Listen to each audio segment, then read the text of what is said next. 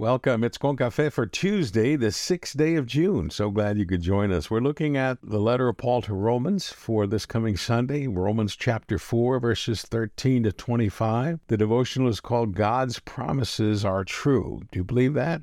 I certainly do. And I pray this bring a blessing to you. I hope it helps you. And if it challenges you, well, so be it.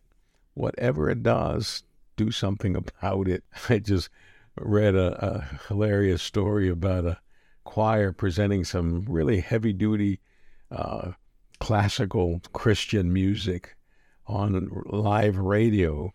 But on that particular Sunday, the conductor was not ready until the baritone was ready, and the baritone was getting his notes ready and everything else. Somebody shouted, Get on with it, you old goat. And uh, a couple of days later, the the church got a letter saying that that was the message he had needed to hear because he thought, I've not been doing enough for the Lord. And to hear the radio say, Get on with it, you old goat, spoke right to my heart. Well, I pray this speaks to you, heart, whether, whether you're a young goat or an old goat or whatever you are, maybe a wayward sheep. But are you ready to hear God's word? I am. Here it is, verse 13 from Romans chapter 4. That famous promise God gave Abraham, and by the way, this is the message version of the Bible. That famous promise God gave Abraham that he and his children would possess the earth was not given because of something Abraham did or would do. It was based on God's decision to put everything together for him, which Abraham then entered when he believed by faith.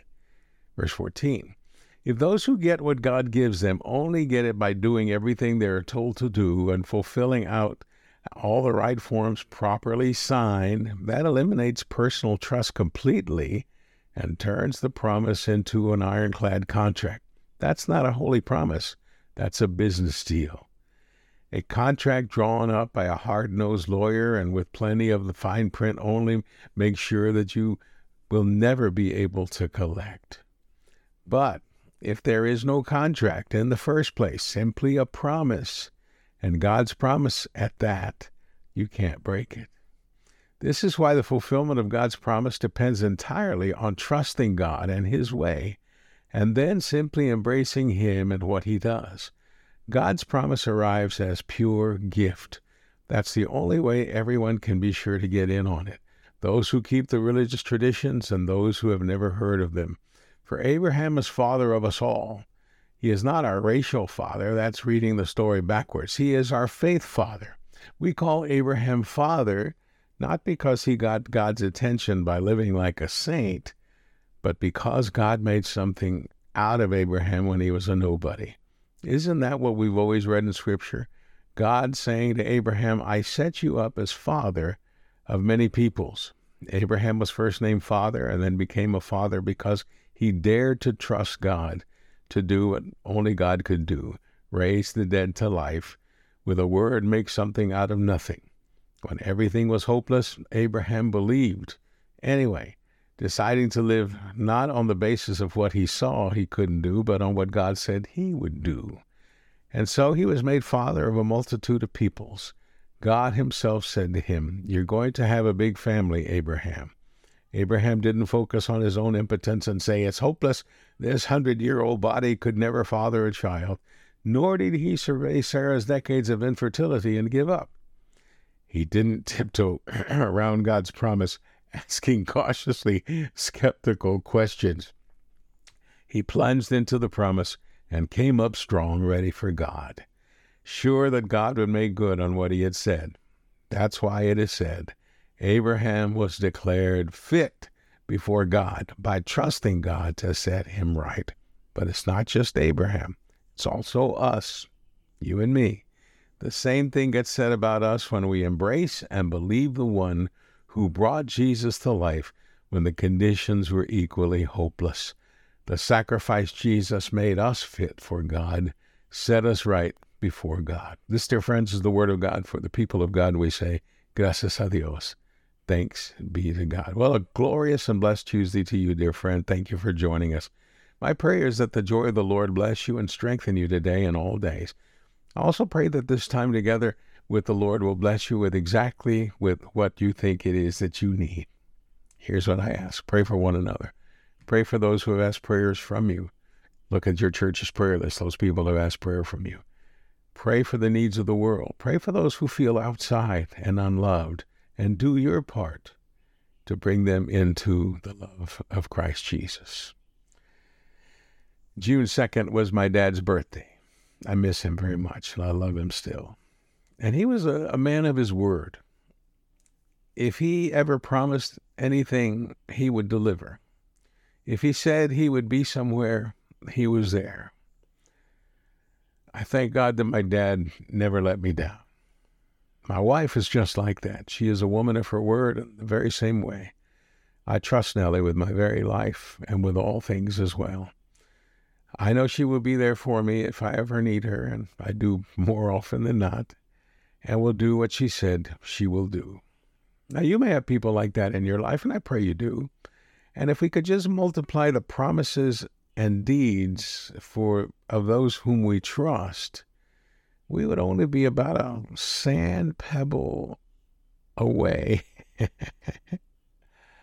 only a sand pebble away from reaching what God's promises are.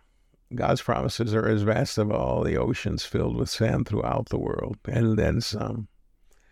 Just think of the beach, as I said, and the vastness of the sand, and you begin to get the beginning of God's faithfulness to us. I love this modern version's interpretation of this. It's not what we do that gets us God's promises, it's who we are his beloved children. And uh, Abraham, his father of the faith, is called that because he believed. But it was God's love that made that promise come through. Our relationship with God could or should be just one of love, not a contract of we do this and God will do that. It doesn't work that way. God will do what he has promised because he loves us, because he loves you and he loves me. It comes as a gift, many times an unexpected, wonderful surprise of a gift. And I love seeing some social, media posts of some who will ask money from strangers, then surprise those who help with larger amounts. For example, one gentleman will ask for a dollar, and those who help him are given a thousand dollars. What has been interesting about those videos are, are the ones who help are the ones who seem to truly need that dollar just as much as the other and just to survive. Another man stood outside a grocery store, asked people to feed him with what they had already bought. And it was the, the hostility they showed him was just incredible and unbearable. And the same was repeated at a gas station. Most angrily said, I have what I have because I worked hard. Then, when someone helps the man, he gives them money for all their groceries or for their gas. And those that wouldn't help him begin to say, Where's my money? I need money too. And the whining goes on and on. Now, the passage says Abraham received what he got, not because he was a saint, thank God, but because God made something out of Abraham when he was a nobody. That's in verse 17. I get nothing but joy from reading that, mainly because I'm miles from being a saint. and yet God still loves me, and God is not through working on me, nor is He through working on you. I, like you, am under construction. I live not basing myself thinking I can do this or that, but rather knowing what God can do. Yes, I prepare, I pray, I trust, I read and reread, but yet trust that God will do through me what needs to be done, for that was His promise to me when He first called me into ministry. We focus not on what we perceive are our weaknesses, but on God's strength. I love the closing verse of this passage, verses 24 and 25. Let me read those to you. The same thing gets said about us when we embrace and believe the one who brought Jesus to life when the conditions were equally hopeless.